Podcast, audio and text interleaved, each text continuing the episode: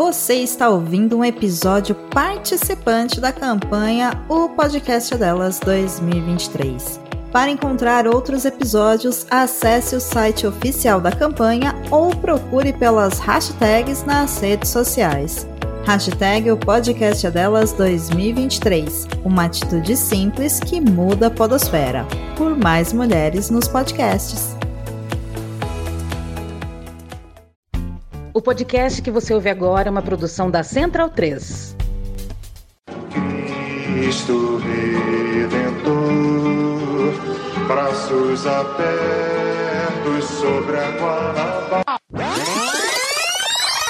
Do lado, do lado, do lado, do lado,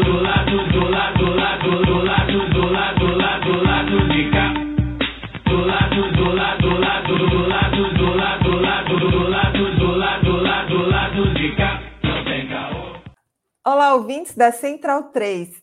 Sejam bem-vindos e hoje eu estou no comando do programa com a bancada só de mulheres, com Luara e com Évila, Luara Ramos, Évila Vanderlei. Infelizmente, Giovana não pode estar aqui com a gente, mas um abraço para Gil. E reunimos esse timaço, né? O timaço de mulheres do lado B, já que é Copa, então vamos entrar no clima porque novamente estamos participando da campanha O Podcast é Delas, uma ação que acontece desde 2017 com o objetivo de aumentar a quantidade de vozes de mulheres na podosfera. A campanha foi criada por Domênica Mendes. Um abraço também para Domênica. Eu falo com Domênica toda semana que o Lado B Notícias vai ao ar. Ela é a primeira pessoa com quem eu falo na terça-feira. Um abraço, Domênica. E ela bota o Lado B Notícias aí para o mundo. E se você quiser conhecer mais sobre a campanha, entre no site, o podcast é delas. E aí é interessante uh, essa campanha, o podcast é delas, porque a campanha quer chamar atenção para a mulher neste universo, né, na podosfera, e não só como uma apresentadora, mas como ter o seu próprio podcast, conhecer e dominar as técnicas, falar de temas variados, criar uma audiência de mulheres também, que isso é muito interessante, né? Então, é, a campanha acontece para fortalecer e para chamar a atenção das pessoas para esse debate. Então, Luara, eu vou te chamar para o debate. Bem-vinda! Estou aqui hoje no seu programa. Meu não, nosso! Olá, Fernanda, olá, Évila, olá todo mundo que nos ouve a partir de agora. Eu, quando você trouxe, né, Nanda, falou assim: olha, como é que a gente vai fazer esse ano e tal? Eu até brinquei com o Caio, é, que, pô, você vai ficar parecendo aquela, aquela campanha lá do McDonald's, hoje Dia das Mulheres, vou colocar a mulherada para trabalhar. Hoje o podcast é delas, então colocar a mulherada para trabalhar. Mas a gente até conversou, né, Nanda, que eu acho sempre interessante quando existe um momento em que a gente só ouve vozes femininas porque por muito tempo a gente só ouve homem, em vários espaços a gente só ouve homens. E aí, quando eu falo ouvir, é também uma coisa de validação dessa voz, né? Então, eu acho que é sempre uma experiência interessante. Eu tenho procurado, inclusive, ouvir mais podcasts feitos por mulheres, né? Por outras mulheres também, para poder ver o que está sendo criado nessa comunidade, né? Da podosfera, vamos chamar assim. Então, para mim, é sempre uma coisa é, interessante e aí vou fazer a defesa do Caio também, que ele falou: não, poxa, eu sugeri que só fizesse assim, que a Fernanda viesse para poder apresentar. Então, Caio, tá perdoado, foi só piada, tá, Caio? Calma. Nem todo homem, Caio. Mas é, é muito bom estar aqui com vocês. É, acho que é, que é sempre legal ouvir mais, mais vindas assim, como você falou, né? Em todos os, os as formas, né? produção, é, edição. Então é, é, muito bacana ver a mulherada ocupando cada vez mais espaço.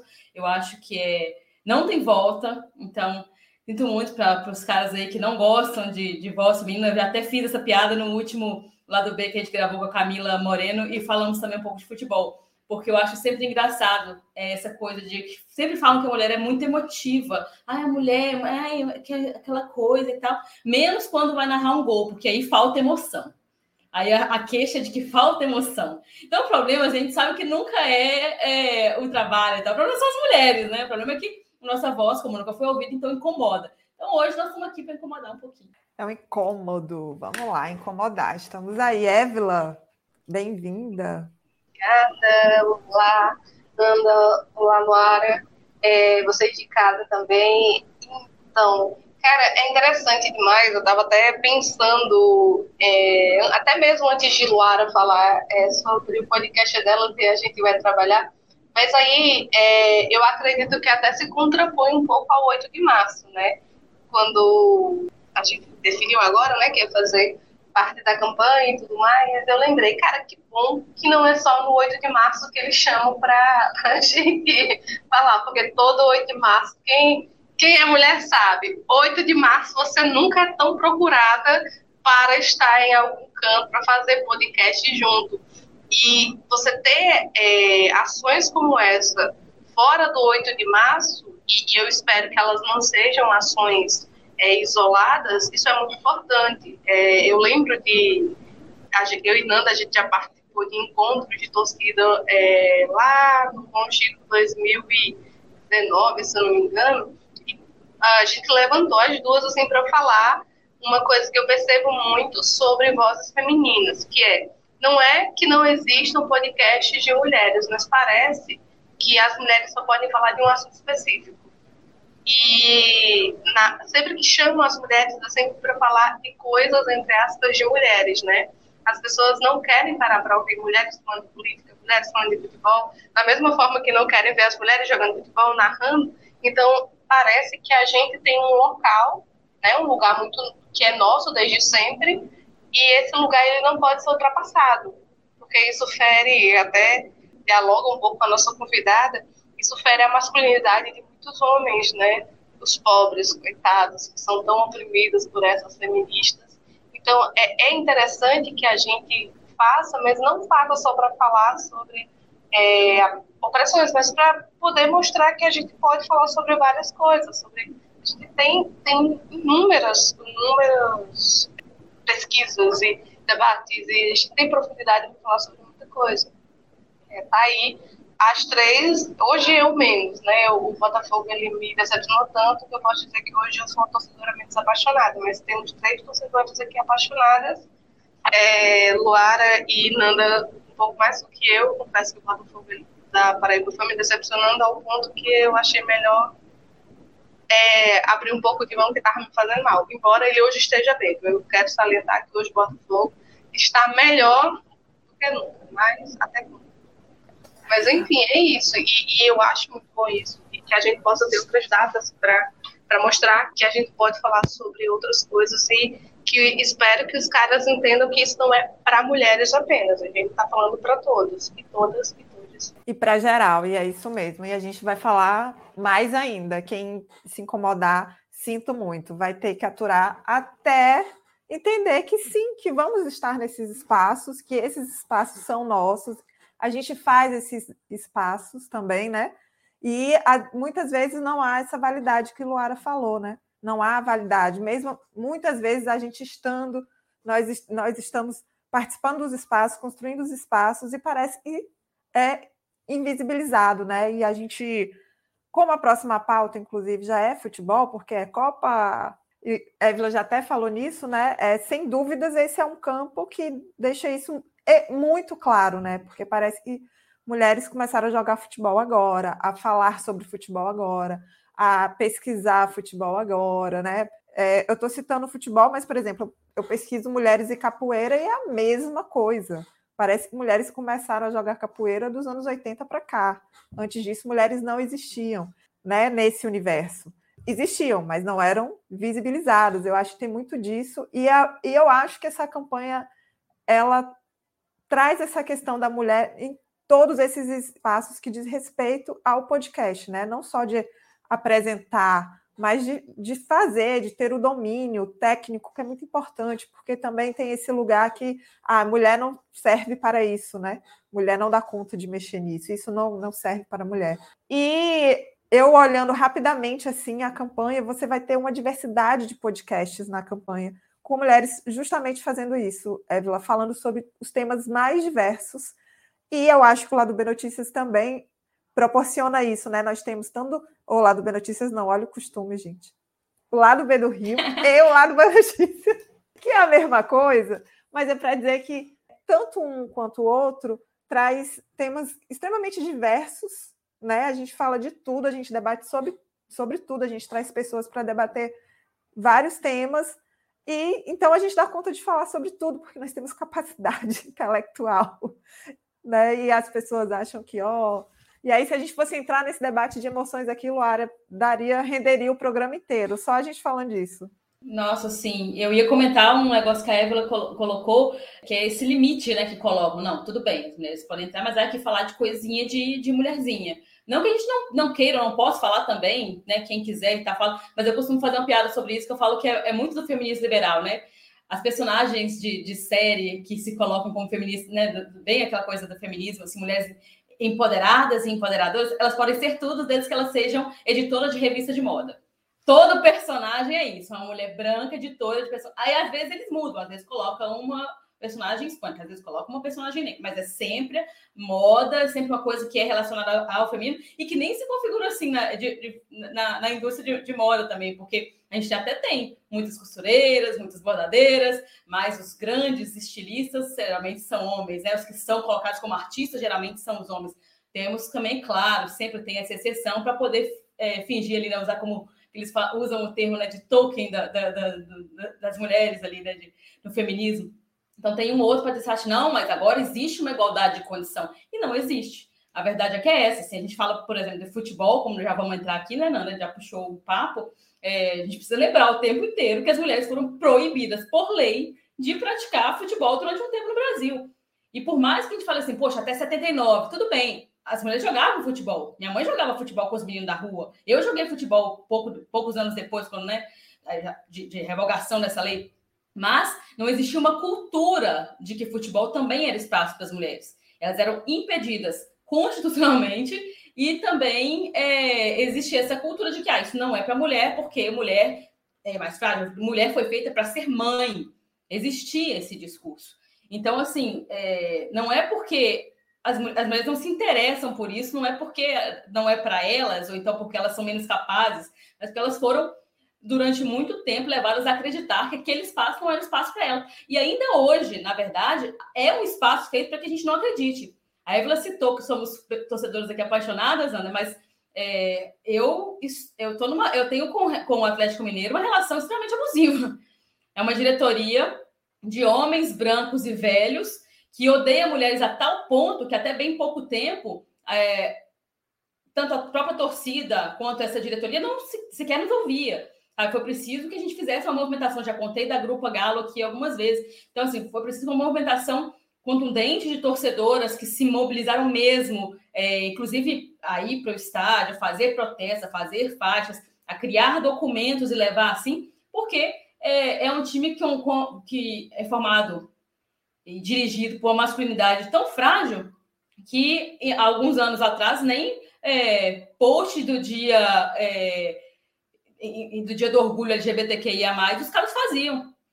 Né? Teve ano que único, os únicos dois times da Série A que não fizeram foi Galo e Cruzeiro. Aí você vê o que, que, a, que, que a tradicional família mineira faz com as pessoas. Isso não tem muito tempo, não, gente. É coisa assim, de dois, três anos, quatro anos, sei lá. Mas para mim é pouco tempo, sabe? Nós estamos falando de século XXI, pô. Então é, é nesse nível que a gente se encontra hoje. E assim, de ver, eu não vou citar nomes, até porque é, tenho todo mundo que vai, saber quem é, e eu não vou colocar, é, é, de, de, não vou direcionar a coisa. Mas aí a gente vê a gente tentando limitar hoje a cobertura de Copa do Mundo, dizer que não é histórico, sabe? E é histórico, galera.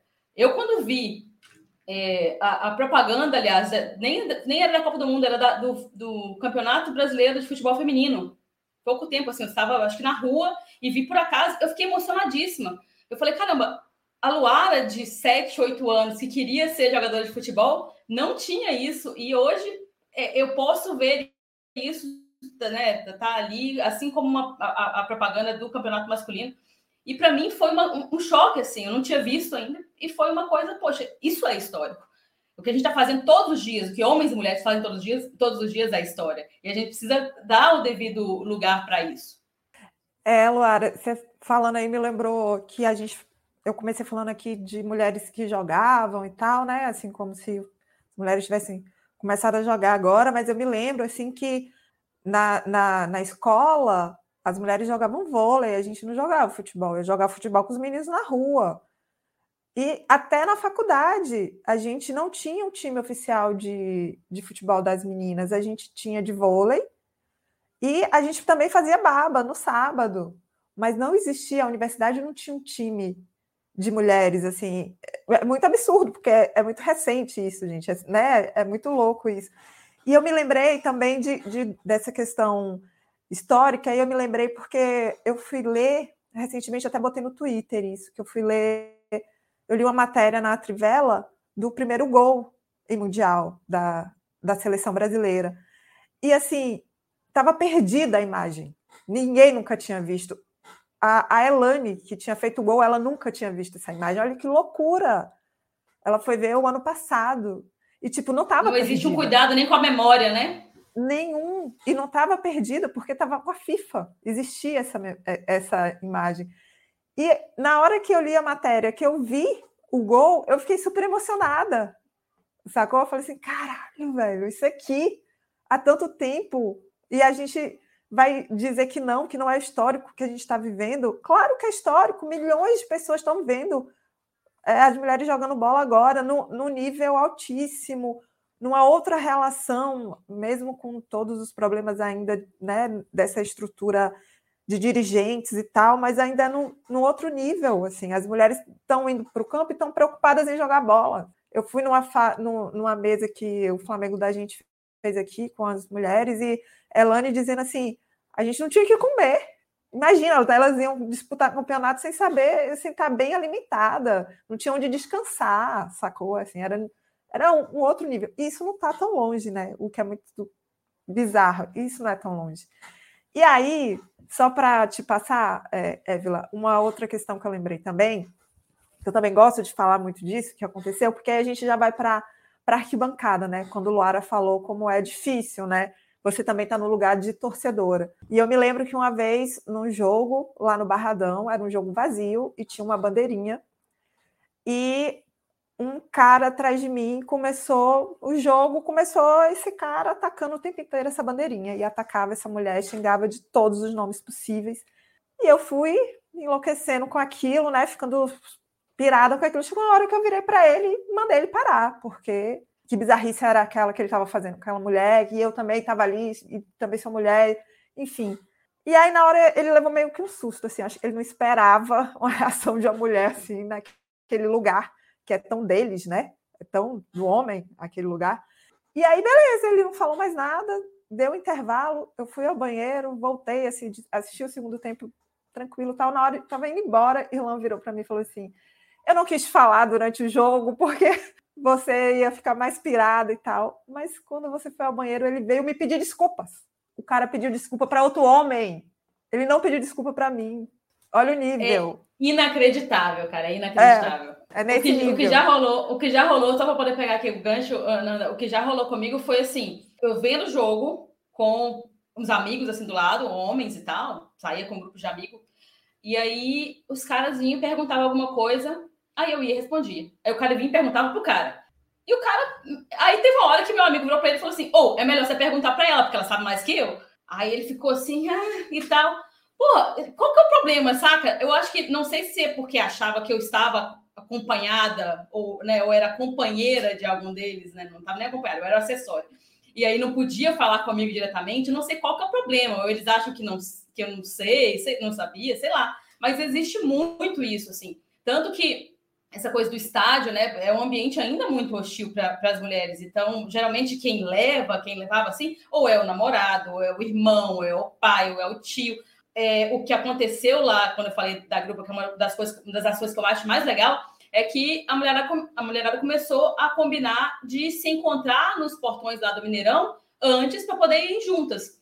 Então, para não precisar, né, às vezes não tinham uma companhia e tal, então vamos com, com, com a gente aqui, ó, a gente vai estar em tal e tal tal portão. E isso parece uma coisa tão simples, mas é muda tudo para quem quer ir ao jogo, para quem quer acompanhar o próprio time, né? Não ter que depender de, de, de, de, um pai, de um irmão, porque é a mesma relação que a gente via lá, de, a mulher que passava, né? De filha a, a esposa. Então tá sempre dependendo de, de, de um cara para poder, sabe, é, avalizar o que, que vai fazer, pô. É, viu?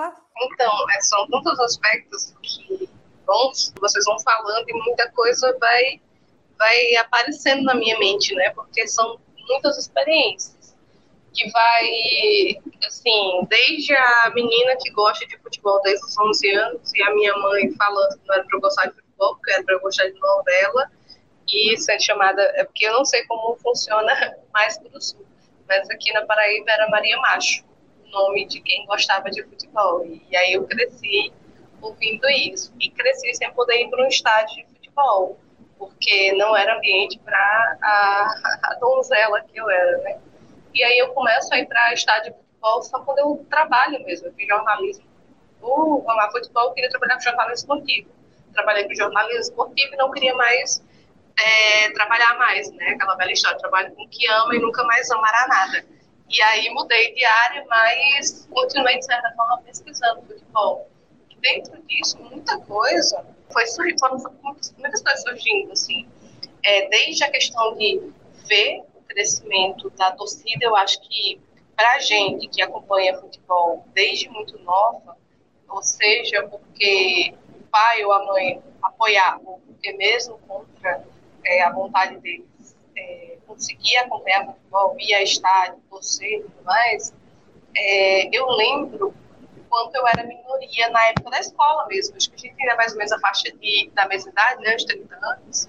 E eu era basicamente a única mulher discutindo com homens é, sobre os jogos da rodada. Eu lembro, com 16 anos, uma coisa assim que era chegar na escola para aquelas coisas, né? A gente já tá, melhor não, não revelar um pouco a idade, mas a gente é de uma época que a gente chegava na escola para falar sobre o jogo da noite anterior. Né? Eu lembro que a gente era, eu era louca para chegar na escola para falar sobre o Ronaldinho Gaúcho. Vocês viram o lance do Ronaldinho Gaúcho, né? Que descanse em paz, né? Sabe?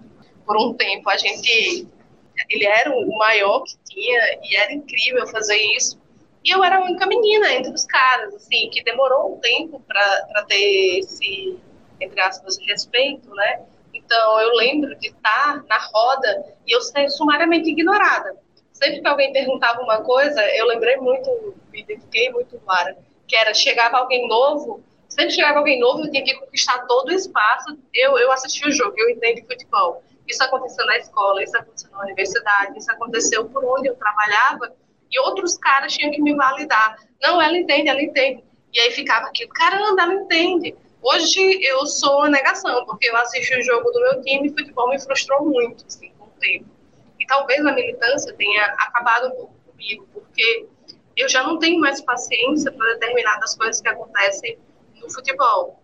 Por exemplo, na Copa do Mundo de Futebol Feminino, em que pesa as contradições que, que as transmissões da Casa TV têm, né? Eu acho que muita gente levantou um debate sobre, tá, tem muitas mulheres, mas não tem muitas mulheres negras.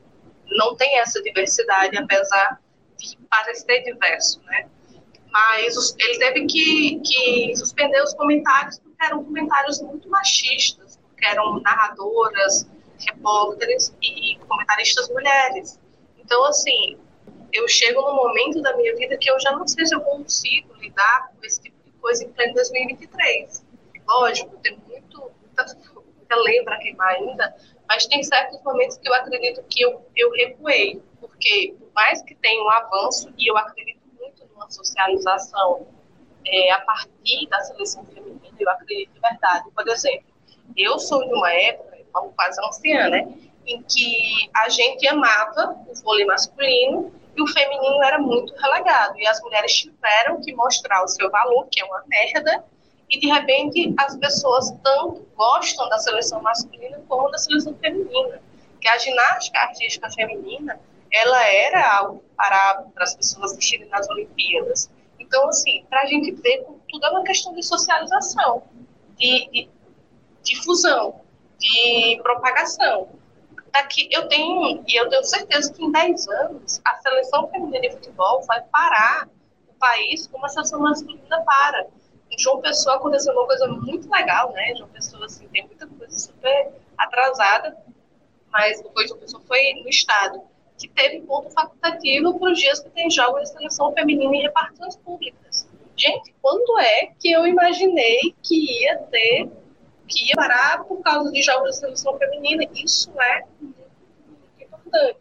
Então, assim, ao mesmo tempo que você tem uma monte de macho morrendo de medo tá, de perder esse espaço, que eu nem sei que espaço é esse, inclusive, espaço de xingar a bandeirinha, o espaço de demonstrar que sabe menos do que uma mulher, não sei, mas a gente tem um avanço gigantesco. É, cada Copa, cada Mundial, cada Olimpíadas, eu escuto mais falar sobre seleção brasileira é, feminina, eu vejo agora o futebol profissional realmente engatinha, assim, passos de formiga. Porque eu nem vou falar das belas do Belo, né? Que é como chama a, a futebol Botafogo. As meninas basicamente pagam para jogar campeonato nacional. Então, é, é terrível. E, e avança em passos de formiga. Mas, ainda assim, tem momentos que eu acho que a gente tem que comemorar também, mas tem horas que eu não tenho paciência para é, esses que eu estou chamando saúde de Red Pill, sei que é errado, mas para os Red Pill da vida, sabe? É, eu queria comentar brevemente, só assim, é, essa coisa, né, quando a gente fala de fazer história, eu queria comentar o que, é considerado fazer história, assim, dentro do que eu vi alguns comentários no Twitter, o comentário que gerou isso, né, o tweet original que gerou isso, porque é, é colocado assim como fazer história tem que ser uma coisa quase que sacrificial, então, ah, não é história porque hoje existem condições. As jornalistas que estão lá cobrindo têm condições de fazer isso. As jogadoras que estão jogando Copa do Mundo geralmente são jogadores que estão em grandes clubes, né? Então não passam fome, como a, a Helene colocou, né, Fernanda, que você relatou aí. Mas eu acho que isso, na verdade, é uma visão também muito, muito masculina da história que coloca o sacrifício como algo é, idealizado ou como algo é, bonito, né, quase sacralizado, e esquece que, na verdade, o que aconteceu ao longo da história foi que os sacrifícios femininos, eles existiram, só que eles foram invisibilizados. Então, assim, desde o sacrifício da, da, da menina que não teve a sua identidade validada, porque não pôde jogar bola, porque teve que. Na minha escola era bambolê, Nanda. As meninas ficavam rodando bambolê ou dançando no recreio. E então, assim, ou jogando vôlei, né? Não quer dizer que é uma coisa menor, mas, poxa, por que, que eu não posso fazer ou jogar a modalidade que eu quero? Né? E isso não era permitido. A, a Évila relatou aqui a coisa né, da, do, do Maria Macho e tal. E, o primeiro contato que eu tive com machismo na minha infância foi quando eu tentei jogar futebol. E aí o que eu ouvia eram os meninos gritando para mim depois do final da aula, Luara Sapatão, Luara Sapatão. Eu falei, o que, que é isso? Assim, eu comecei, inclusive, a me questionar pô, será que eu, eu, eu não sou uma menina? Então, assim, você vê a violência. Eu tinha 7, 8 anos de idade. E o que aconteceu foi que a minha mãe, meu pai, eles viraram, ah, você quer jogar futebol? Me deram o uniforme completo do Galo. A primeira camisa do Galo que eu ganhei foi quando eu quis jogar futebol. Então, isso foi muito significativo, inclusive, para minha é, para minha consolidação como uma torcedora atleticana, porque meus pais são atleticanos, mas eu nunca fui, a gente cantava o hino e tal, mas nunca tive aquela coisa assim de, ah, você tem que ser. Eu me entendia como atleticano, mas me entendi mesmo assim, começando a primeira vez que eu chorei pelo Galo. é que não é, não é, não é, é, é, bem recorrente, então eu sou bem atleticana, como vocês devem imaginar. E quando comecei a jogar bola, eu falei, pá, eu posso fazer o mesmo que esses caras fazem, né? E aí não via a diferença, né? A criança não vê essa diferença. comecei a ver a diferença a partir dos olhos dos meninos que não queriam não queriam dividir o único campinho da escola. Então, para mim, é uma metáfora muito evidente do que é o machismo, né? Essa disputa. Na verdade, não é uma disputa, é um compartilhamento de lugar, mas que eles enxergam como disputa e que sempre tiveram vantagem, né? Então, assim, não é que não, nós não fizemos sacrifícios, nós fomos, inclusive, muitas vezes as pessoas sacrificadas, mas sempre foi invisibilizado. Porque por trás também de tudo que acontece no, no, no futebol masculino, também tem muitas mulheres. Sempre teve. Só que elas também foram sempre invisibilizadas, ou sempre colocadas em um único lugar, né? Desde a trabalhadora da limpeza até a musa, né? Era sempre um lugar que eles escolhiam. Agora, é a primeira vez em muito tempo, sim. Falando primeira vez, já teve outras Copas, tá? mas com, com a visibilidade que tem hoje, né? É, é indiscutível que é muito maior, que a gente está escolhendo o nosso lugar. E isso é histórico. Né? Nós estamos avançando na história. Isso é histórico, sim. Sim, e também vamos reafirmar isso. É, gente, esse papo também dura horas, né? Dura vários podcasts, então não temos condições de continuar falando sobre esse tema. É muito Dá gostoso fazer falar primeiro e segundo tempo. É, justamente. Mais os acréscimos, né? Eu adoro falar sobre isso, mas nós ainda temos uma convidada aqui, então a gente precisa encerrar esse papo, mas antes de chamar a nossa convidada, eu queria só lembrar que dia 25 foi o Dia Internacional da Mulher Negra, Latino-Americana e Caribenha e Dia de Teresa de Benguela, uma data que celebra as mulheres negras e que chama aí atenção para a visibilidade da luta dessas mulheres é, contra a exploração e o racismo. É, rolaram, aconteceram alguns atos pelo país, né? São muitas atividades que acontecem no mês de julho, que é o, o, o mês é, se celebra, né? O Julho das Pretas. Aqui no Rio vai ter a, a marcha em Copacabana domingo, mas eu sei que já, já rolaram outras atividades aí pelo país.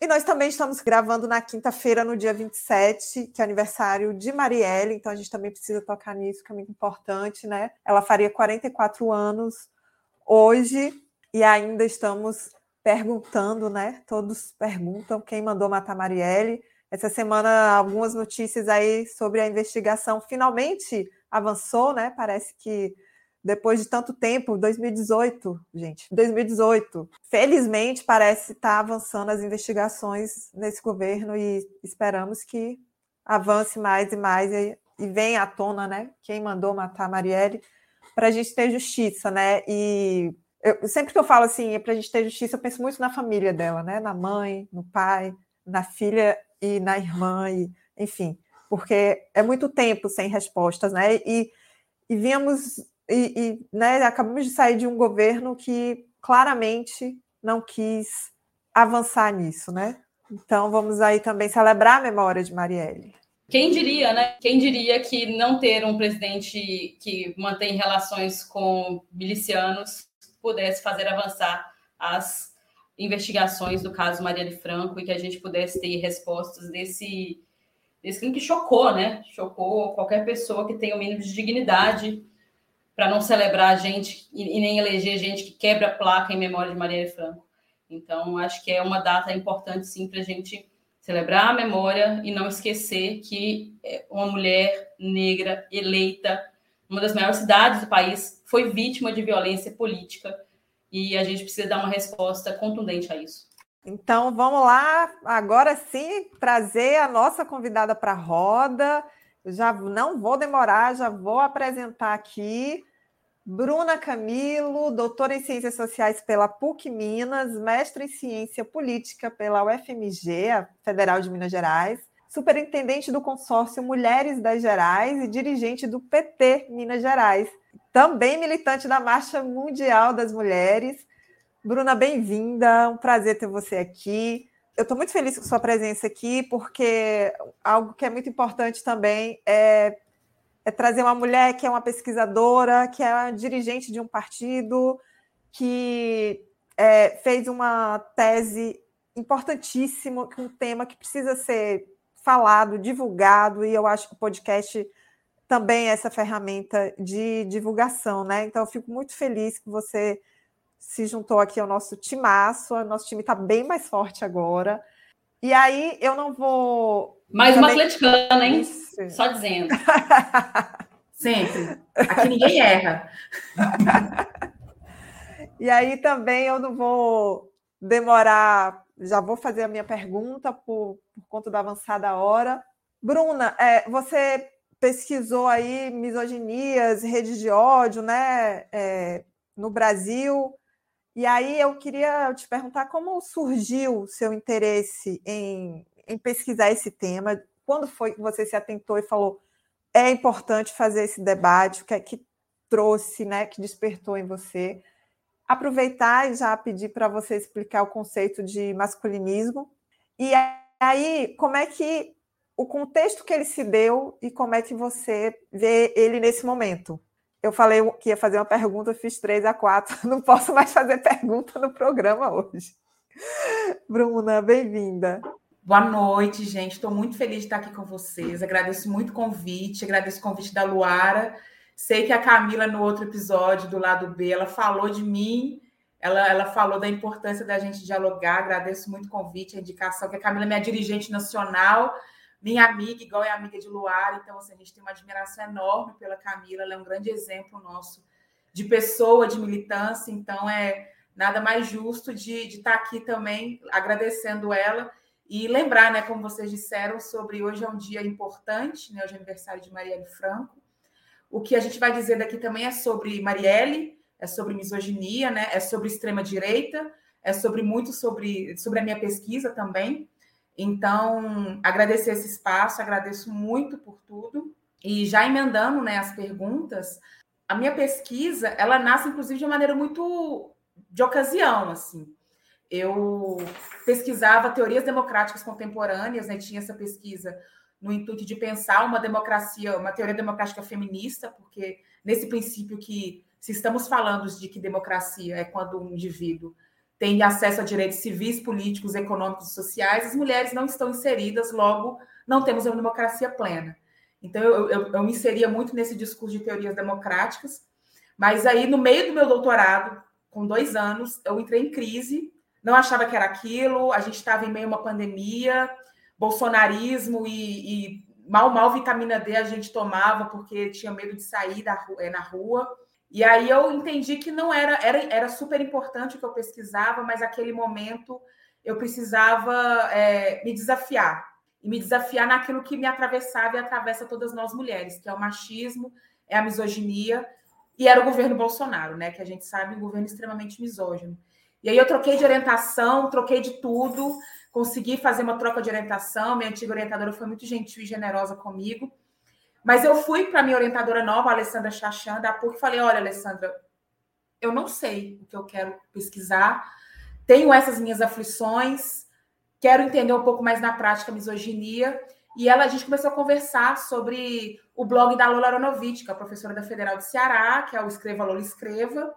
E a gente começou a acompanhar toda a perseguição que ela sofria por masculinistas e as denúncias que ela, que ela sofria, que inclusive existe uma lei, né, a, a Lei Lola, de uma deputada do Ceará, que é, é Luziana, Luziane, não, não me lembro o nome dela agora, que fala sobre crimes cibernéticos voltados para as mulheres, né? Então acabou que a gente começou a pesquisar muito e a gente tinha seis meses para qualificar, eu precisava qualificar em junho e eu estava em dezembro. Então a gente correu contra o tempo, a gente conseguiu fazer é, uma, um projeto para essa qualificação. E aí eu tinha uma, eu comecei a ler o Amanhã Vai Ser Maior, que é um livro da Rosana Pinheiro Machado, que é um livro super interessante, que ela trata da, da ascensão da extrema-direita a partir principalmente das jornadas de junho de 2013.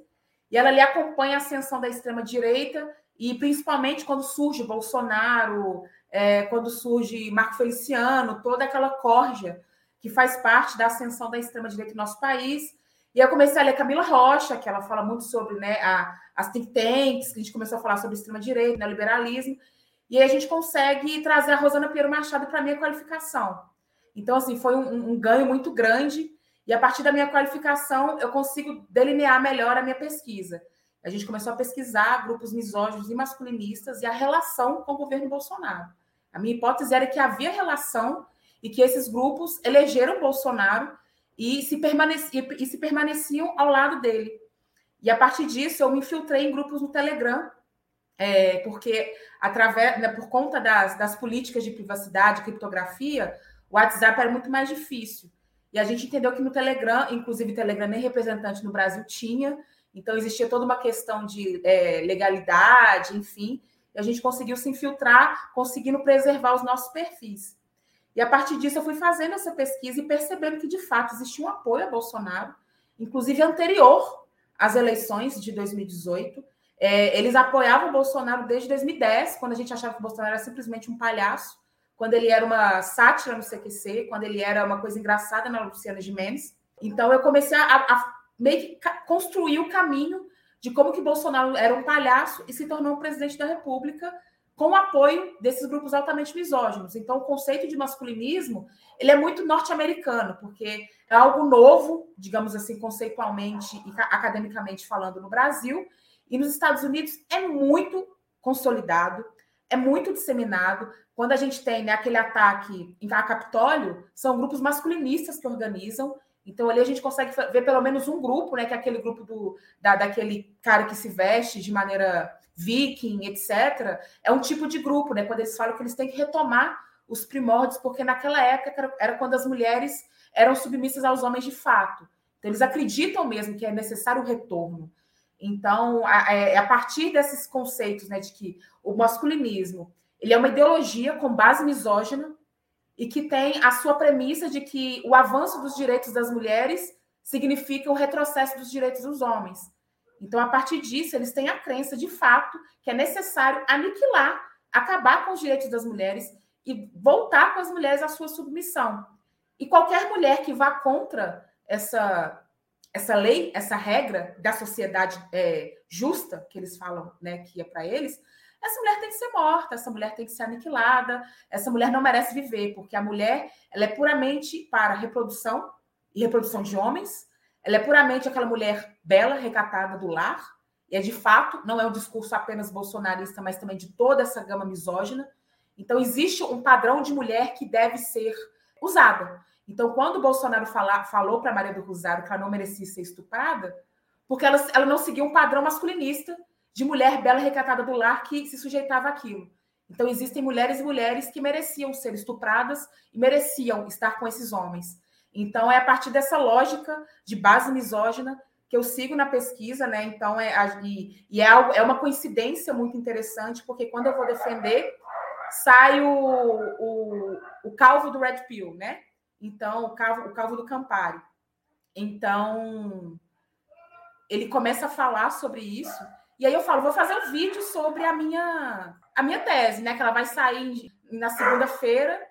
Ah, desculpa, minha cachorra começou a latir aqui. E aí ela começou, aí eu fiz um vídeo na terça, na, na quinta-feira de manhã e na quinta-feira à tarde a produção da Natuza Neri entra em contato comigo, falando que o vídeo se replicou e elas queriam entender um pouco sobre essa misoginia enquanto é, lucro, né? Porque aí a gente fala sobre a monetização da misoginia. Quando vende-se cursos sobre como ser uma mulher, como conquistar uma mulher que mereça estar ao seu lado, isso é sobre masculinismo também. Então, o Red Pill, ele se torna, ele, ele deixa de ser um grupo de homens conquistadores e se torna um movimento. Entre janeiro e até março, isso muda de uma maneira muito significativa e rápida devido à internet, né? Porque a gente não pode entender que é só o movimento feminista que avançou com a internet na quarta onda. A misoginia também avança, então existe uma disputa de narrativa dentro da internet. A gente tem que entender que os dois avançam. Então, nessa disputa de narrativa, o Red Pill sai de um grupo e se torna um movimento. E eu mostro isso um pouco é, na entrevista com a Natuza Neri. E aí estoura a minha defesa, estoura tudo, assim, a, a, a, a minha tese alcança uma proporção muito grande, eu fico muito feliz com isso, infelizmente por um motivo muito, muito ruim, que é a misoginia. E nas minhas conclusões da tese, uma delas é que é necessário a gente fazer política pública de enfrentamento ao extremismo. E de uma maneira mais uma vez coincidente, né, o nosso ministro Silvio Almeida, ele lança um GT de combate ao extremismo. E a Rosana Pinheiro Machado também faz parte desse GT. Então, assim, é, eu, eu mostrei na pesquisa que é somente a partir de política pública que a gente já tem dados. Violência contra a mulher é, é misoginia, sabe? É, o que acontece na internet, nesses, né, nesses, nesses grupos, nesses canais de, de, de YouTube, é também misoginia. Então, a gente tem dados. Então, política pública só é produzida com dados. Já temos os dados. Onde está o Estado para conseguir começar a intervir na misoginia? Então, esse, esse GT ele é criado, até saiu o relatório já. Recomendo a leitura do, do, relatório do GT, é muito bom, ele é muito encaminhativo. E eu espero muito que o governo acolha os encaminhamentos. A Lola Aronovitch está nessa, nessa, nessa, nesse GT. Inclusive, eu entrevisto a Lola para minha tese. Assim, é um, é um divisor de águas também. A Lola é uma mulher muito generosa. Ela me, ela me cedeu dados e imagens da época do Orkut, para vocês terem noção. Ou seja, há muitas décadas, o masculinismo já está nas redes. Só que a gente não tinha uma internet tão, tão acessível. Né? Porque, infelizmente, na medida que a gente tem maior é, acesso à internet, essas questões também avançam. Então, a Lola ela foi muito generosa comigo. Eu entrevisto também a Adriana Dias, que infelizmente veio a falecer um pouco antes da minha defesa de tese. Ela é conhecida como a caçadora de nazista, né? Porque ela descobriu uma carta de Bolsonaro no início dos anos 2000, dedicando o mandato dele de deputado a grupos neonazistas no Brasil. Então, a partir disso, ela consegue fazer uma alta, uma, uma grande pesquisa. E a partir dessa entrevista da Lola e também de Michele Prado, que é uma mulher considerada de direita, ela se reconhece como de direita, só que ela, inserida nesses grupos da direita, vê crescer o masculinismo. Através desses caras da Jovem Pan, que estavam nos mesmos grupos, ela viu essa ascensão da direita e percebeu que não era o caminho. Então, Michele Prado foi uma pessoa que votou no Lula, por exemplo. Ela declarou voto a Lula, mesmo sendo uma pessoa de direita, porque ali não era sobre a direita que a gente conseguia conversar, né? Saudades PSDB. Quem diria que a gente falaria isso, né? Agora a gente tem que lidar com PL, sabe? A gente tem que lidar com partidos que, que, que sinalizam para o neonazismo. Então, assim, com essas três entrevistas, e junto com o material que eu consegui captar dos grupos de Telegram e com o material que a Lola gentilmente me, me, me ofertou, eu consegui chegar a essa conclusão. Olha, a gente não pode afirmar que Bolsonaro é masculinista mas ele reproduz o vocabulário masculinista, os seus filhos reproduzem, seus eleitores são masculinistas. Eu tive algumas. Consegui fazer uma, umas análises de conteúdo sobre o Weintraub, que ele também usa o vocabulário masculinista, né? Quando ele fala em vários tweets né, que ele está red pilado, é porque ele cai na real. A real é aquela pílula vermelha e azul da Matrix. Então, toda vez que um cara fala, ah, estamos red pilado, é porque eles caíram na real. E na real do masculinista é que as mulheres são o grande mal da sociedade e que é necessário aniquilá-la se for o caso. Então, assim, a minha pesquisa ela chega nesses pontos.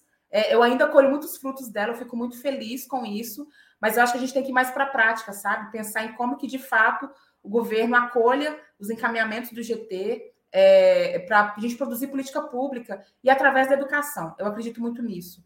É necessário a gente entender psicologicamente, na área da, da assistência social, na área da ciência política, da sociologia, o que pensam esses homens. Como retirar e, isso existem políticas públicas nesse sentido, na Alemanha, nos Estados Unidos, pensar mesmo nesse extremismo como ele tem sido tratado em outros países. Então, pensar, entrar na mente dessas pessoas, entender como ele foi radicalizado, em qual situação ele foi radicalizado, mas principalmente isso parte de adolescentes, de crianças. Hoje, infelizmente, já tem os incels, né, que a gente são os masculinistas mais conhecidos, que são os incels que estão inseridos na internet, no Discover, Sabe, eu já tinha noção do Discover antes dele vir à tona, porque já aconteciam muitas coisas lá. Então, é, é, o Discover é super, super perigoso. Como é que a gente consegue tirar os meninos dessa radicalização? Porque são meninos extremamente introvertidos, que não conseguem socializar, às vezes sofrem algum tipo de violência, é, de, de bullying. Então, assim, como é que a gente consegue entrar na mente dessas, dessas crianças, através desses adolescentes, né, na mente desses adolescentes? É política pública, sabe? Então, e aí, nesse sentido, né, quando eu defendo a minha tese, eu consigo, é, eu fico um tempo ainda discutindo mais de forma mais contundente sobre ela. E aí eu sou convidada para ser superintendente do consórcio Mulheres das Gerais, né, que é um consórcio intermunicipal de poucas cidades ainda da região metropolitana de BH, mas a gente tem o, a ideia de expandir, que eles organizam a política pública voltada para o enfrentamento de violência doméstica, principalmente. Então a gente organiza toda essa rede de enfrentamento e eu me sinto muito, muito feliz no sentido de conseguir colocar na prática toda a pesquisa que eu faço há 10 anos sobre gênero, mas principalmente o feminismo. Porque o feminismo, gente, do livro, ele é super importante. A teoria, ela é essencial. Mas quando a gente vê mulheres completamente vulnerabilizadas, sofrendo uma violência doméstica, inseridas num ciclo de violência que elas não conseguem sair, porque elas têm violência patrimonial, violência psicológica, violência, sabe? E outras formas que não são somente a física, a gente vê, é, Precisamos ir para a prática, precisamos reivindicar políticas públicas que de fato façam a diferença na vida da mulher, sabe? Então, agora eu estou na busca dessa prática. Claro que eu não vou fazer revolução, infelizmente. A gente espera muito ansiosa para as nossas revoluções, mas utilizar do aparelho estatal para conseguir entender como combater, eu acho que é o caminho, sabe? A gente tem que se munir da teoria, buscar respostas, mas ir para a prática de fato peço licença para dar uma pausa no programa e apresentar os nossos parceiros. O sorteio para apoiadores e apoiadoras do lado B é um oferecimento da Camisa Crítica. Ouvinte também tem 10% de desconto no cupom Lado B no site www.camisacritica.com. E tem novidade: a Camisa Crítica colocou sua banquinha para revenda de seus materiais no Sol e Sombra, bar que fica no bairro Bela Vista, em São Paulo. E vale lembrar que tem camisa crítica também aqui no Rio, no armazém do MST e na livraria Leonardo da Vinci, ambas no centro do Rio. Torcer para a camisa crítica chegar logo em mais cidades. Camisa crítica criada para uma esquerda que não tem medo de dizer seu nome. E que tal aprender inglês, espanhol ou francês de maneira leve, dinâmica, com afeto e senso crítico? Conheça a WeCreate, o curso de idiomas parceiro do lado B. Acesse www.wecreateidiomas.com. Sigam também nossos parceiros nas redes sociais. Obrigado pela atenção e voltamos ao programa. Luara ou Évila, quem vai para a segunda pergunta? Pode ser, eu passo então. É, eu quero aproveitar, né, como você citou exemplos é, de outros países e, e, também faz esse, esse aprofundamento no Brasil, porque, por exemplo, muitas dessas categorias, esse movimento, ele não é um movimento que ele surge aqui, né? ele, é um movimento, ele é um movimento importado, tanto que algumas categorias que se utilizam nos Estados Unidos como masculinismo, incel, elas servem para a gente também. Só que eu, é, é, é, eu queria saber se você consegue trazer algumas diferenciações, porque querendo ou não, a gente é um país de capitalismo periférico. Então, nosso patriarcado ele é um patriarcado é, não dá para dizer assim, pior, mas nossos direitos, é, os direitos das mulheres no Brasil, eles vem, vieram muito mais atrasados do que em outros países, como os Estados Unidos, por exemplo. A gente, é, a gente até falou um pouco antes, né? O, no, existe uma proibição de jogar futebol simplesmente porque as mulheres elas precisavam manter um certo padrão para agradar os seus maridos. A gente começa a votar com permissão dos, dos maridos. Então, e agora a gente está trabalhando é, né, nas pesquisas com relação a o quanto os homens hoje eles odeiam as mulheres, não é? Porque a gente tinha violências e sempre teve violência, a gente é um país basicamente fundado à base do estupro. E isso é uma coisa que, que a gente tem que sempre ressaltar. Isso é um país fundado à base do estupro. E agora a gente tem um movimento que ele é organizado, ele, ele acho que você até fala isso na sua tese, né, sobre um cyberativismo que ele gera depois essa, essa demanda cheia de coachings que ensina, acima de tudo, você a odiar as mulheres ao ponto que elas sequer merecem ser estupradas, apenas aniquiladas. E aí eu, eu queria conseguir assim, entender é, se há uma diferenciação nesses países que são de capitalismo central e no Brasil, que é esse país fundada à base do estupro e que a violência ela sempre foi uma constante para nós mulheres. Não, perfeita a sua pergunta, até porque é, é importante, porque, né, como tem muita influência dos Estados Unidos e ao mesmo tempo a gente não tem muito material sobre masculinismo no Brasil, é muito, é muito, é, é muito, a gente tem que importar muita coisa, então os homens não têm muito acesso ao que está acontecendo nos Estados Unidos sobre masculinismo, mas existe um sentimento em comum, o ressentimento. Isso eu, eu, eu, eu, consigo chegar nessa conclusão que existe um grande ressentimento entre os homens e isso os unem, independente do país. Só que somos um país miscigenado e nascemos a partir de estupros. A gente é um patriarcado né, é, colonizador né, de uma colônia. Então, a gente tem várias diferenciações que é, é, é estão completamente é, diferentes mesmo da, dos Estados Unidos. Inclusive, a diferença, principalmente com relação à raça. A gente vê muito, existem, né, a maioria, inclusive eu aponto isso na tese, todo neonazista, ele é misógino, ele é masculinista. Ele é em potencial masculinista, principalmente. Porque, mas nem todo masculinista, ele ainda, ele é um nazista, mas ele é um nazista em potencial. Então existe essa relação, só que a gente é um país miscigenado, é, miscigenado. Então, como é que isso casa, né? Já que o racismo ele é o, o, a base do, do, do, nazismo e os homens são masculinistas aqui no Brasil e, e flertam com o nazismo. Eu não consegui encontrar homens negros inseridos nos grupos masculinistas. E não porque os homens negros não são masculinistas, eles não são aceitos. Então, os grupos que eu encontrei, eu não posso né, falar que todos, não existiam homens negros por não serem aceitos. Tanto que a Lola, é, quando eu pergunto isso para ela, olha, onde estão os homens negros, né? Porque eu não posso descartar essa questão de raça. Ela me, eu, eu, eu encontro num blog masculinista é, um, o, o, o, autor do blog é, falando, debochando sobre homens negros, né? Porque geralmente os homens negros são pobres. Então ele fala, né, que esse homem é um homem de merda, porque ele ele, ele se serve para mulheres brancas ele é um pobre e que a mulher branca nunca vai o assumir, porque as mulheres são interesseiras. E a Lola, ela casa isso comigo, falando que existem. É, ela recebeu muitas ameaças de homens negros, fazendo vídeos, né, fazendo notícias falsas de que ela os estuprou, que ela fez isso e aquilo, porque eram provas para entrar nesses grupos masculinistas. E eles nunca entraram, porque eles são negros, eles, né, pardos, né, com toda a discussão sobre o que é ser pardo ou não, eles usam tipo, olha, homens pardos e negros não conseguiam entrar. Então acaba que esse esse ressentimento dos homens negros que acabam sendo envolvidos por esse ódio, são ódios às vezes muito mais complexos, né? E eu não tiro a, a, responsabilidade da misoginia que eles praticam, é, eles eram muito mais solitários do que organizados. E não que o Brasil seja organizado no masculinismo como nos Estados Unidos. Nos Estados Unidos você consegue perceber os grupos direitinho, assim, o incel, os puas, né, que são os pick-up artists, a gente consegue ver os MGTOWNs, no Brasil, você não consegue ver essas coisas muito bem delimitadas, porque muitos deles não conseguem se organizar devido à sua raça, devido à sua classe social.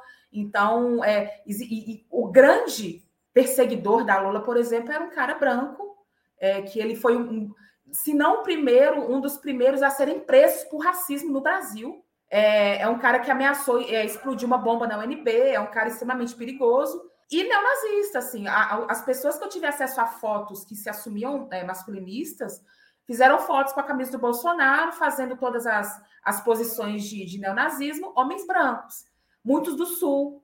Então, assim, existe essa, essa diferença é, dos Estados Unidos com o Brasil sobre como esses homens se organizam, principalmente pelo, pela questão racial. Mas ainda assim, no Brasil, não aceitam, em sua maioria, homens negros. E é, é, é, interessante, assim, isso dá uma outra pesquisa, isso dá uma coisa muito complexa e ao mesmo tempo perigosa, né? Eu, eu queria muito me aprofundar na Deep Web, por exemplo, só que a Rosana e a minha orientadora falaram, Bruna, não, né? Vamos no nosso limite da nossa vida e, e vamos conseguir o que com as entrevistas, o que as entrevistas cederem para a gente, a gente consegue chegar às nossas conclusões.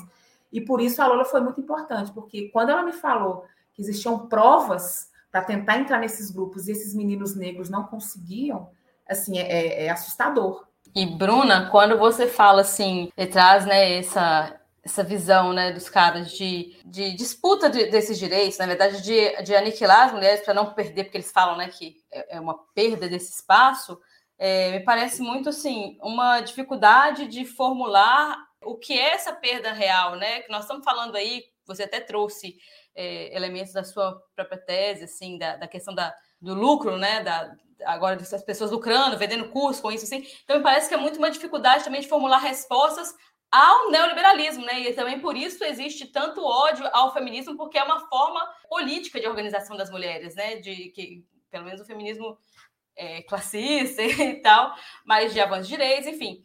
E eu queria que você especificasse, entrasse um pouco mais nisso, assim, dessa coisa do, do, do lucro, né, né, né, nessa, nesse espaço do, do, masculinismo ali, e como é que a gente combate ou responde a isso, porque o que eu vejo, assim, é muita gente colocando aquilo ali como mera questão de opinião, de expressão, então é, não seria misoginia, né? Eu tenho direito de, de, de, de, me posicionar assim, é uma questão de gosto, querer me relacionar com tal e tal forma de mulher e tal.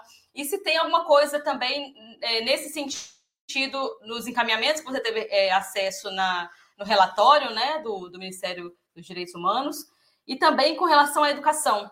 Quando a gente fala desses meninos né, que estão crescendo, eu acho assim, é, quando eu trouxe a coisa do, do neoliberalismo, para poder contextualizar, é muito também para a gente pensar assim, nós estamos falando de, é, quando fala de adolescentes, de jovens, né, que crescem sem perspectiva, né? No Brasil de hoje, assim, que a maioria da população é, jovem está desempregada. A universidade se tornou um espaço assim que não gera esperança, né? Não gera essa. A, a, as expectativas não estão sendo cumpridas ali. Você entra no curso, mas você não sabe se vai sair realmente empregado, com aquela vida que você sonhou, com a carreira que você sonhou. É, então, me parece assim, essa dificuldade de formular um problema, né, que seria aí o neoliberalismo, o capitalismo né, de periferia e tal, aí encontra no outro, né, que esse outro é sempre um, um corpo é, feminino, ou negro, ou LGBTQIA+, né, então, para a violência, para poder dizer, não, então eu não tenho este direito garantido porque outro me tomou, né, essa falta de resposta.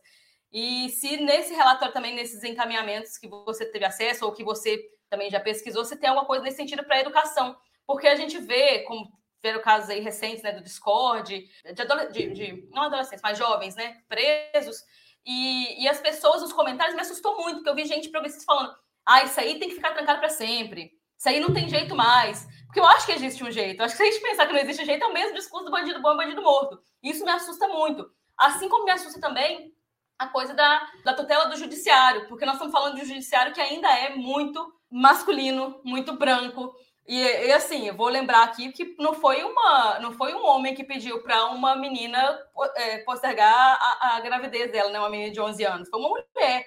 E aí a gente quando individualiza a questão, então assim, o problema ah, é, o, é o cara ressentido, ou então é a juíza. Estou falando, colocando vários casos, mas a gente pensar que não é um indivíduo, né? Existe uma estrutura que violenta mulheres todos os dias.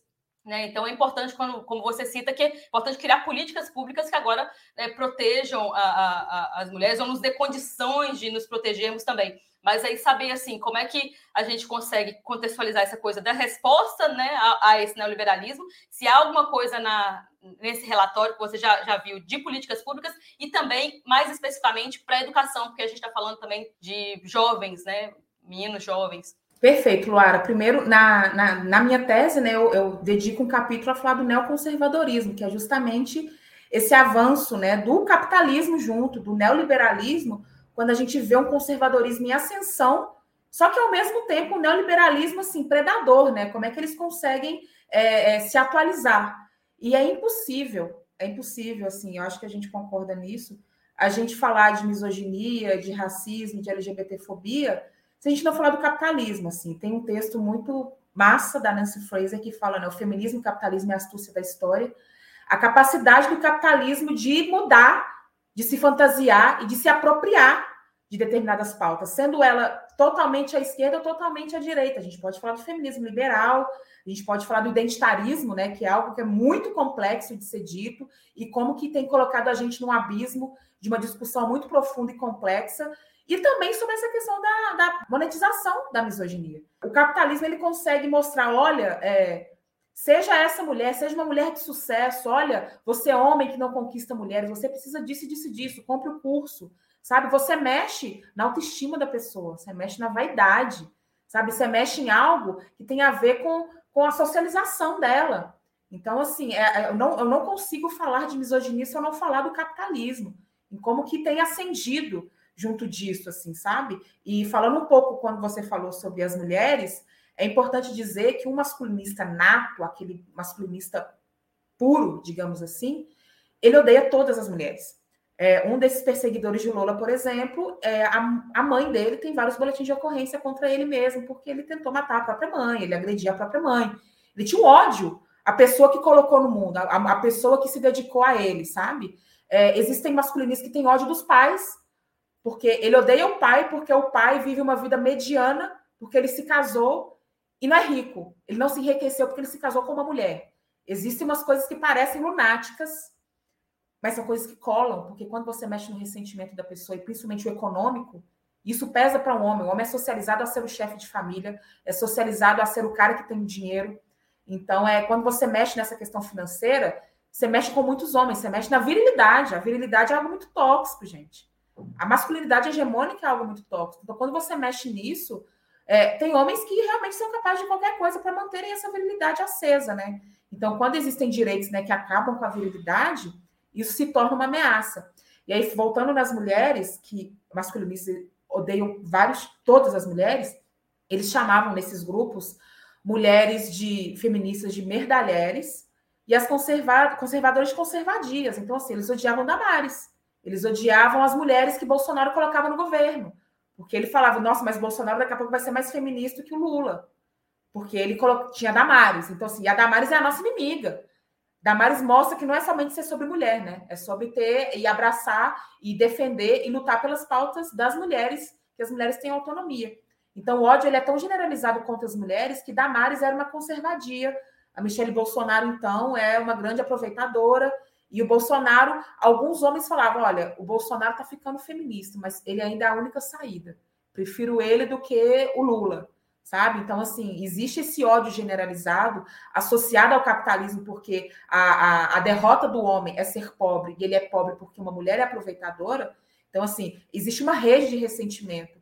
E isso, isso entra na cabeça de um garoto, sabe? Ele entra na cabeça de um garoto porque ele não consegue socializar. É um garoto que não consegue ter amigas, ter namoradinha. E a gente sabe como é isso na adolescência, gente. Já fomos adolescentes e a gente sabe como é uma pressão.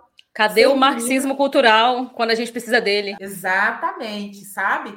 e o que é a vida de um garoto que não consegue socializar, e a culpa é da menina, porque a menina vai querer o um menino bonitinho, e existe um ódio também contra esse menino bonitinho, porque ele cede aos encantos da menina. E aí, vou dizer para vocês, Massacre de Realengo foi um massacre construído por meninos masculinistas, que eram inseridos nesses chats e que mataram, se não me engano, 10 meninas e aferiu um menino, se não me engano foi planejado matar meninas. E essas meninas não eram aleatórias, assim, sabe? Eram meninas que não davam bola, que não davam atenção. Foi tudo muito arquitetado. E por que, que esses atentados são escolas? Porque esses meninos conhecem a escola, as suas escolas. Eles sabem a rotina da escola. Eles sabem como funciona. E as balas ali são direcionadas para as meninas principalmente. Então tem massacre de Realengo. O, o, o Lindenberg, né, aquele assassino de Eloá, ele não era um masculinista, mas ele é herói até hoje então, assim, é, existem. É, abril é chamado de abril sangrento. O realengo foi em abril.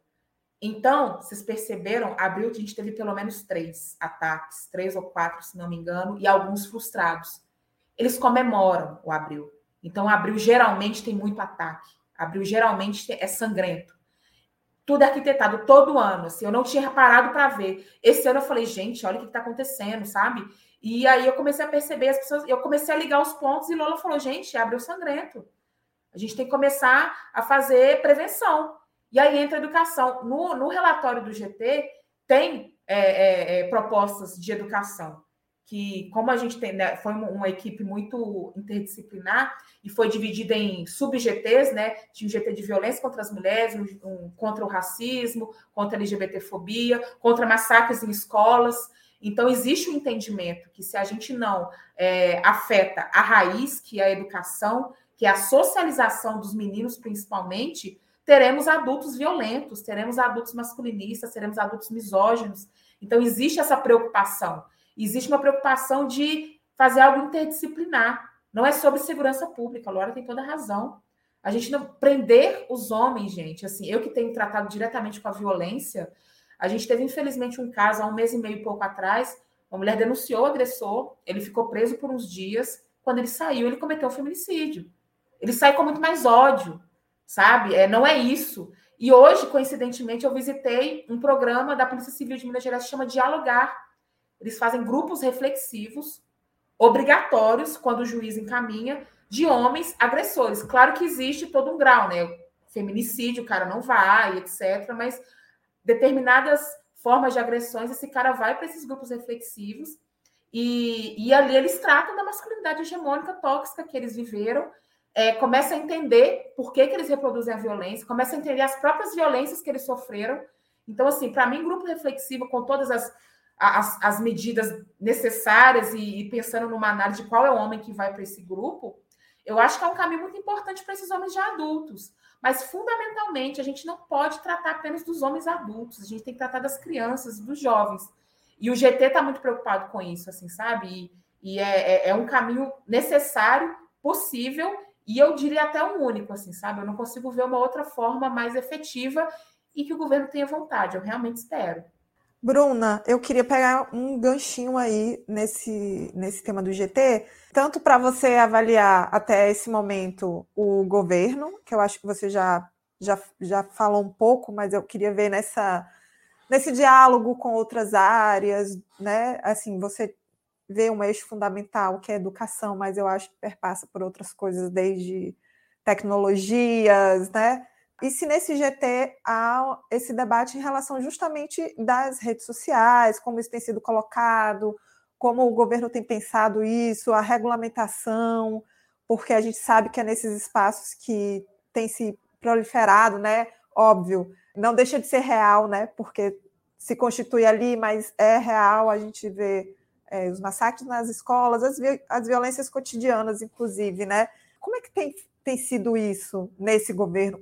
Se já muda alguma coisa, se inclusive essas redes, essas articulações, se, se já há uma, uma mudança nesses perfis por conta desse novo governo, porque a gente tinha um governo que você mesmo mostrou agora, sustentado nisso e que sustentava isso, né? Então, como é que você vê nesse novo momento? Eu tenho, tenho me impressionado muito com a preocupação do governo, principalmente com o que atravessa gênero, sabe? De várias formas, não somente sobre mulheres, mas gênero que atravessa como um todo. Né? Eu tenho visto com ótimos olhos o Ministério dos Direitos Humanos, por exemplo. O Silvio Almeida, eu acho que tem desenvolvido um trabalho muito importante, preocupado de fato em combater o extremismo. Eu ainda não percebi a prática do avanço. Eu vejo propostas, eu vejo encaminhamentos, mas a gente precisa avançar na prática da produção de políticas públicas e eu entendo que existe uma demora, existe a questão política, e eu espero muito que ano que vem a gente consiga ver na prática as propostas não somente do GT, mas que os discursos e as montagens de Silvio Almeida consigam ir adiante, que sejam atravessadas pelo esporte, pelo combate ao racismo, né, pela, pelos povos originários também. Então, assim, eu não vejo um avanço prático, mas eu vejo uma vontade através dos seus encaminhamentos, assim, sabe? Eu, eu acho que é um, é um bom caminho, assim. E eu esqueci a outra parte da, da pergunta, me desculpa as diferenças nesses próprios grupos. Eu não sei se você continua monitorando, mas como é que, que se deu ou se dá hoje internamente, assim, por conta dessa mudança, já que todos apoiaram e construíram Bolsonaro, enfim. E uma outra coisa que me veio aqui agora, se você puder falar também, gente, não quero me alongar, não, que é a, a cobertura midiática.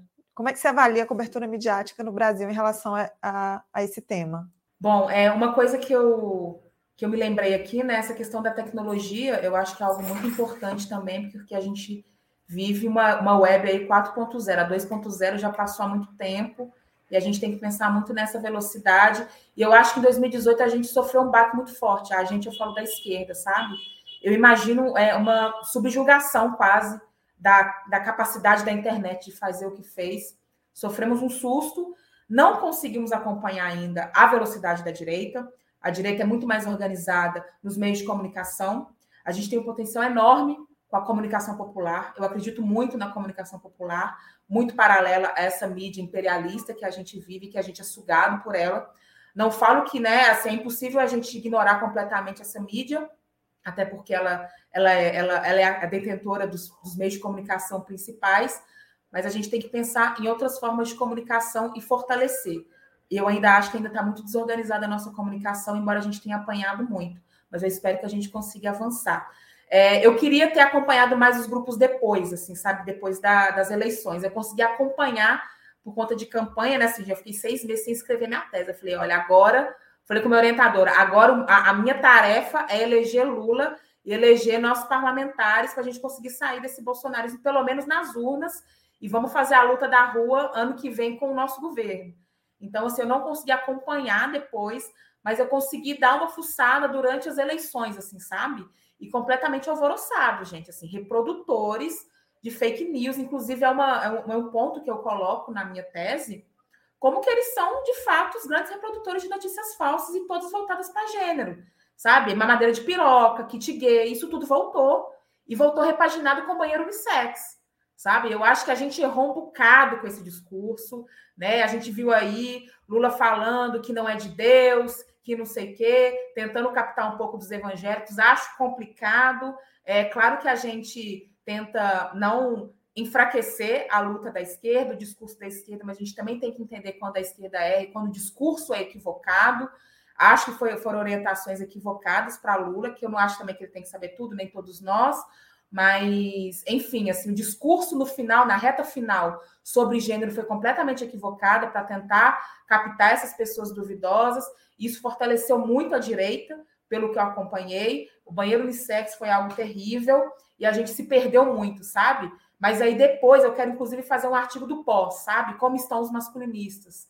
Porque quero entender onde eles estão organizados. Porque, como eu disse, o Telegram não tinha representante legal no Brasil e, por isso, suas leis eram muito complicadas de entender. Eu não conseguia é, derrubar o Telegram, era muito mais difícil. Então, como é que isso está agora? Será que eles ainda se sentem seguros no Telegram? Eles migraram para o YouTube, só que no YouTube eles não se declaram masculinistas. Eles falam, vende curso, falam da misoginia em si, mas não se declaram como se declararam no Telegram. Os blogs todos fecharam. Todos que eu analisei estão fechados, pararam de publicar, acabou onde eles estão, sabe? Como é que a gente vai identificar agora o masculinismo? Já que eles entenderam que a gente identifica agora. Como é que eles estão fantasiados? Sabe? Então, assim, eu acho que são novos desafios para a gente identificar a misoginia que está aí no Discover, que está aí no Telegram, que está aí na Deep Web, e como que o governo vai se propor a transformar essa comunicação. Como é que a gente vai mudar isso? Sabe? Como é que a gente vai colocar em prática as políticas públicas? A gente tem menos de quatro anos agora, sabe? Como é que a gente vai fazer? Então, assim, enfim, assim, sabe? São problemáticas que são para outros episódios que a gente tem que realmente analisar. Eu vejo um governo disposto a fazer transformações significativas, de fato. É, vejo sinalizações importantes quando você envolve a sociedade civil na definição de política pública, né? Quando a gente vê o PPA, sabe? Quando a gente vê é, GT sendo formados, quando a gente vê, gente, algo incrível. GT do trabalho do cuidado. Que dia que a gente discutiu o cuidado, sabe? Assim, é algo interessantíssimo. Eu estou participando do GT municipal de BH do cuidado. A gente está levando propostas para o governo federal de aumentar as casas de repouso, de aumentar o horário da creche, gente. Que horas que uma mãe vai buscar uma criança quatro horas da tarde? Que trabalho libera uma mulher? Então, assim, eu estou vendo sinalizações incríveis sobre gênero. Esse do, do, do GT do cuidado, eu estou assim, maravilhada, estou assim, engolindo todas as informações. E o rapidinho, e o cuidado era outro tema que a, a direita estava tomando para elas, né? Para ela, né? E, e, a esquerda atrasada também nesse debate do, do cuidado. Então, é, eu também fiquei muito feliz. Mas era um cuidado daquela coisa da é, não. Da mulher lá dentro de casa, cuidando. Da bela recatada. Era, era um cuidado que, é, e, que, e que destruía e que destruía a, a, é, a, Previdência, que destruía direitos para poder falar, não, é, é, é, aquela coisa meio voltem para casa, né? Agora precisamos dos caras trabalhando. Tem, tem muito, tem muito, é, o desemprego aumentou, mas então vamos fazer esse desemprego aumentar só para as mulheres, né? Os caras trabalham, as mulheres ficam em casa. Era uma economia do cuidado completamente patriarcal. Inclusive, não, mas que funcionava, é. porque assim, quando a, quando a Ana coloca essa coisa até da, da, da mídia, assim, e a, e a Bruna traz, né, que, pô, a, a comunicação hegemônica, a, a, direita manter a comunicação hegemônica, porque esse sempre foi a norma, né? Essa sempre foi a norma. Os caras trabalham, as mulheres em casa. Por mais que a gente tenha ganhado o mercado de trabalho, culturalmente, né? Senso comum é que essa é a, a, a família tradicional, é essa daí. Não, é exatamente. Aí, falar sobre o trabalho do cuidado, né? A gente tem discutido muito aqui no município Remunerar.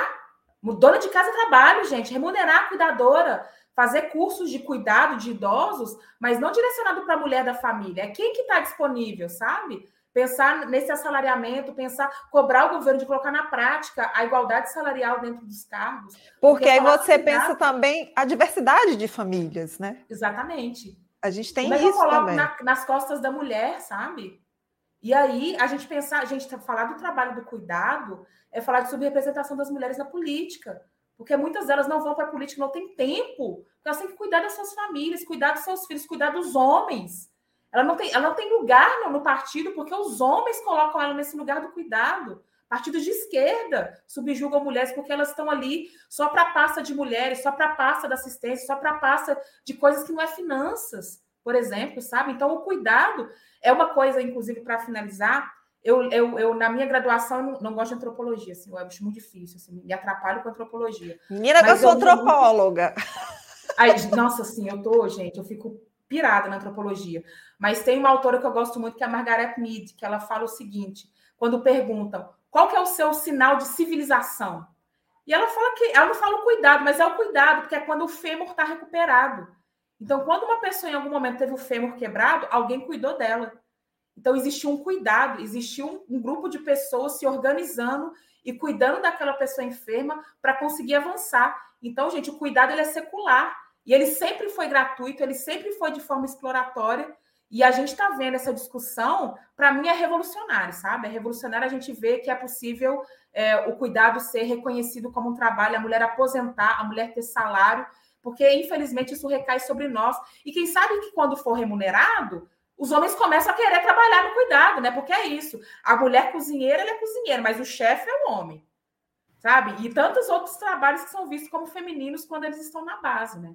E só para acrescentar, é, a gente está falando em 2023 sobre a questão da, dessa, de, dessa, desse tempo que a mulher ela não tem, e quando a gente, há 100 anos, tem a Revolução Russa, uma das primeiras, é, das, das, primeiras ações implementadas é lavanderia para é, creche, restaurante comunitário, porque como o trabalho de reprodução era trabalho das mulheres, as mulheres que cozinhavam, as mulheres que lavavam, as mulheres que estavam da criança, então a, a, a, os revolucionários, né, e, e Krupskaya tem um papel fundamental sobre isso, sobre, não, a gente precisa construir condições para as mulheres participarem da política e mudar essa cultura que é, é papel dela tudo isso. Não, é papel da sociedade cuidar das crianças, é papel da sociedade alimentar os trabalhadores, é papel da sociedade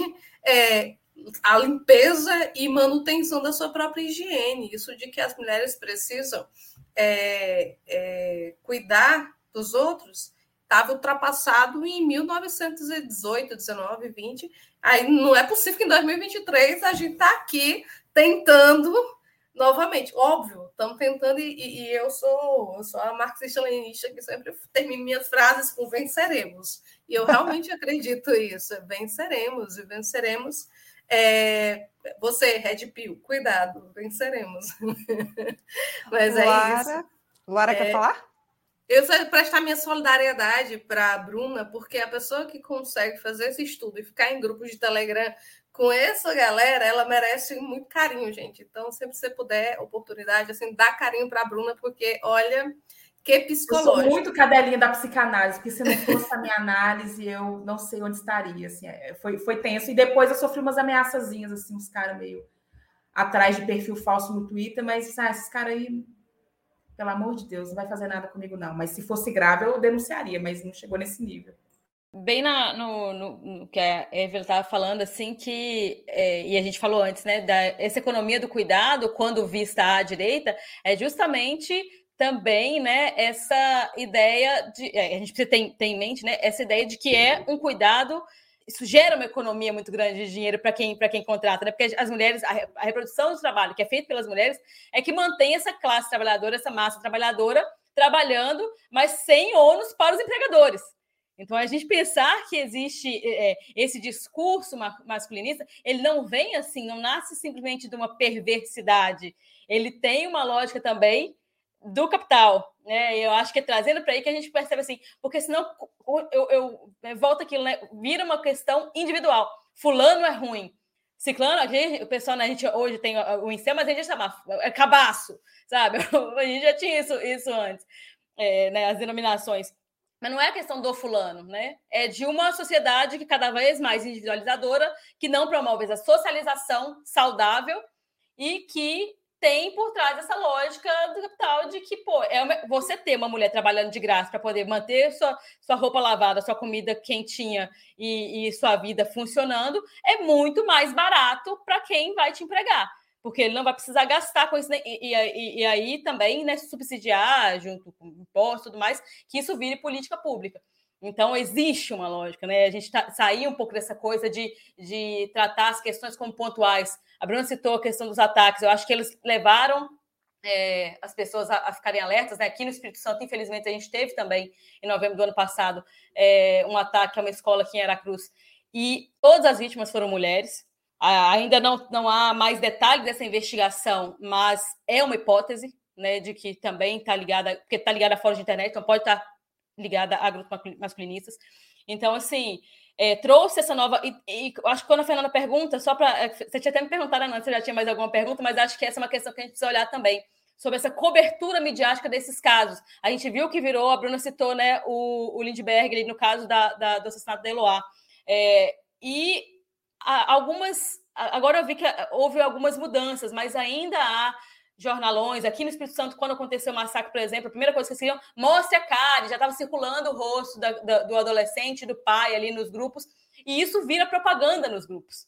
Então a gente também tem que lidar com essa é, dificuldade, né, de como é que a gente denuncia sem tornar esses caras heróis né, dessa causa perversa, em, não, é, não é uma causa, mas enfim, para eles é e como é que a gente faz esse trabalho, né? Eu acho que é um, uma grande, um grande desafio da comunicação daqui para frente. E eu acho também, né, colocando aqui já algumas possibilidades, acho que é empoderando mais mulheres, é, colocando mais né, tanto, tanto na participação política, eu não falo nem só partidária, tal, mas dos coletivos, mas para poder pensar sobre isso, porque, de novo, eu reforço que para mim é muito desconfortável pensar sempre na tutela desse judiciário, desse que está aí, sabe? Que por mais que a gente ainda coloque algumas mulheres no espaço, ainda é a, a, a justiça burguesa, que é sempre injusta, independente de, de, de, das micro, micro, dos micro avanços que a gente tem, eu não quero ser pessimista, não é pessimismo, gente. é que eu realmente acredito no poder popular.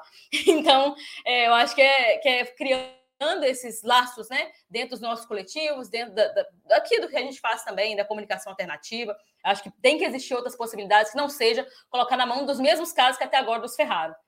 Gente, a gente está com um tempo bem apertado, então é, eu vou ter que fazer o papel de chata, porque a conversa está tão boa, eu sei que ela renderia muito tempo aqui. Eu não queria acabar, mas nós vamos ter que finalizar. Então, Bruna, é, você pode comentar, né, para fechar aí esses comentários que foram feitos aqui agora, e aí eu queria já te agradecer, dizer novamente que é uma alegria ter você aqui o, é, só para a gente ter ideia né, do quanto a sua tese, quanto de debate ela rende, né? Para quantos caminhos nós traçamos aqui hoje a partir do, do que você fez. Então, é, eu fico muito feliz do lado B proporcionar isso, né? Proporcionar mais conhecimento, proporcionar isso que a Luara acabou de falar, porque é isso que a gente está fazendo aqui, né? Quando a gente está reunido aqui.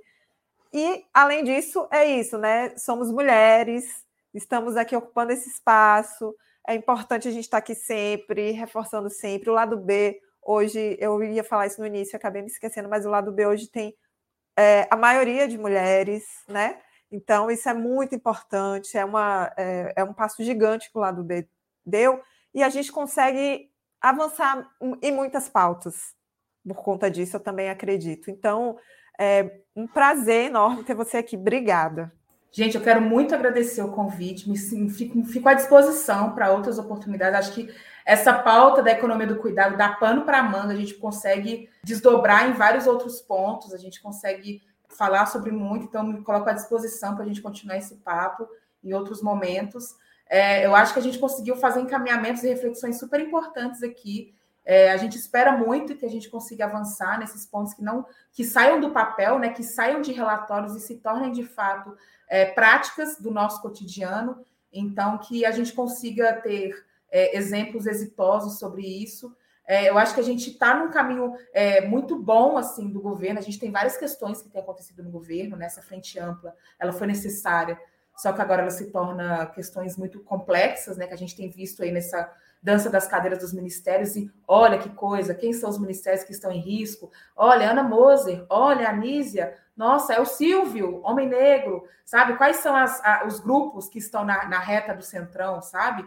Isso são outras coisas que a gente precisa também discutir, né? Até que ponto o governo vai ter que ceder a esses pontos e como que o, as nossas políticas, as nossas reflexões têm se colocado na linha de frente, né? As, serão as primeiras coisas a serem retiradas se a gente, se a gente ceder para o centrão da forma como, como infelizmente tem sido sinalizado, né? Assim, essa loucura que estão falando do Postman, gente, sabe? Um cara incrível, um cara que tem super qualificado e tem se colocado é, como um erro, um grande erro, né? Enfim, assim, a gente tem visto várias fragilidades do governo, a gente tem que discutir, porque tem que pôr em pauta, inclusive enfrentar as notícias falsas, as especulações dessa mídia totalmente capitalista, imperialista, e a gente tem que se colocar na linha de frente, no front, né, com a nossa comunicação, é, valorizar a comunicação popular, valorizar, compartilhar, sabe? Assistir. É, é, parece que é bobeira, mas o dar o like compartilhar realmente, realmente funciona, é necessário. A gente sabe que o algoritmo tem valor, ele tem custo e ele é direcionado, né? A gente tem visto isso na disseminação da própria misoginia. O algoritmo ele é machista, ele é misógino. Então, como é que a gente tem que desenvolver táticas para a gente conseguir quebrar essa bolha. E assim, o lado B é um grande exemplo disso. Quero parabenizar é, todas vocês, todo mundo que está envolvido nesse projeto. E vida longa ao lado B. Muito obrigada e até a próxima. Luara Évila, e Évila, maravilhoso também estar tá aqui com vocês. Está com saudade, Luara, porque a gente só fala no WhatsApp. então, também, se vocês quiserem fazer as considerações finais rapidamente. Muito bom estar aqui com vocês. Eu vou falar primeiro, já que Luara está sempre por aqui. É, enfim, é, agradecer demais a presença da Bruna e, e, também o debate que a gente teve.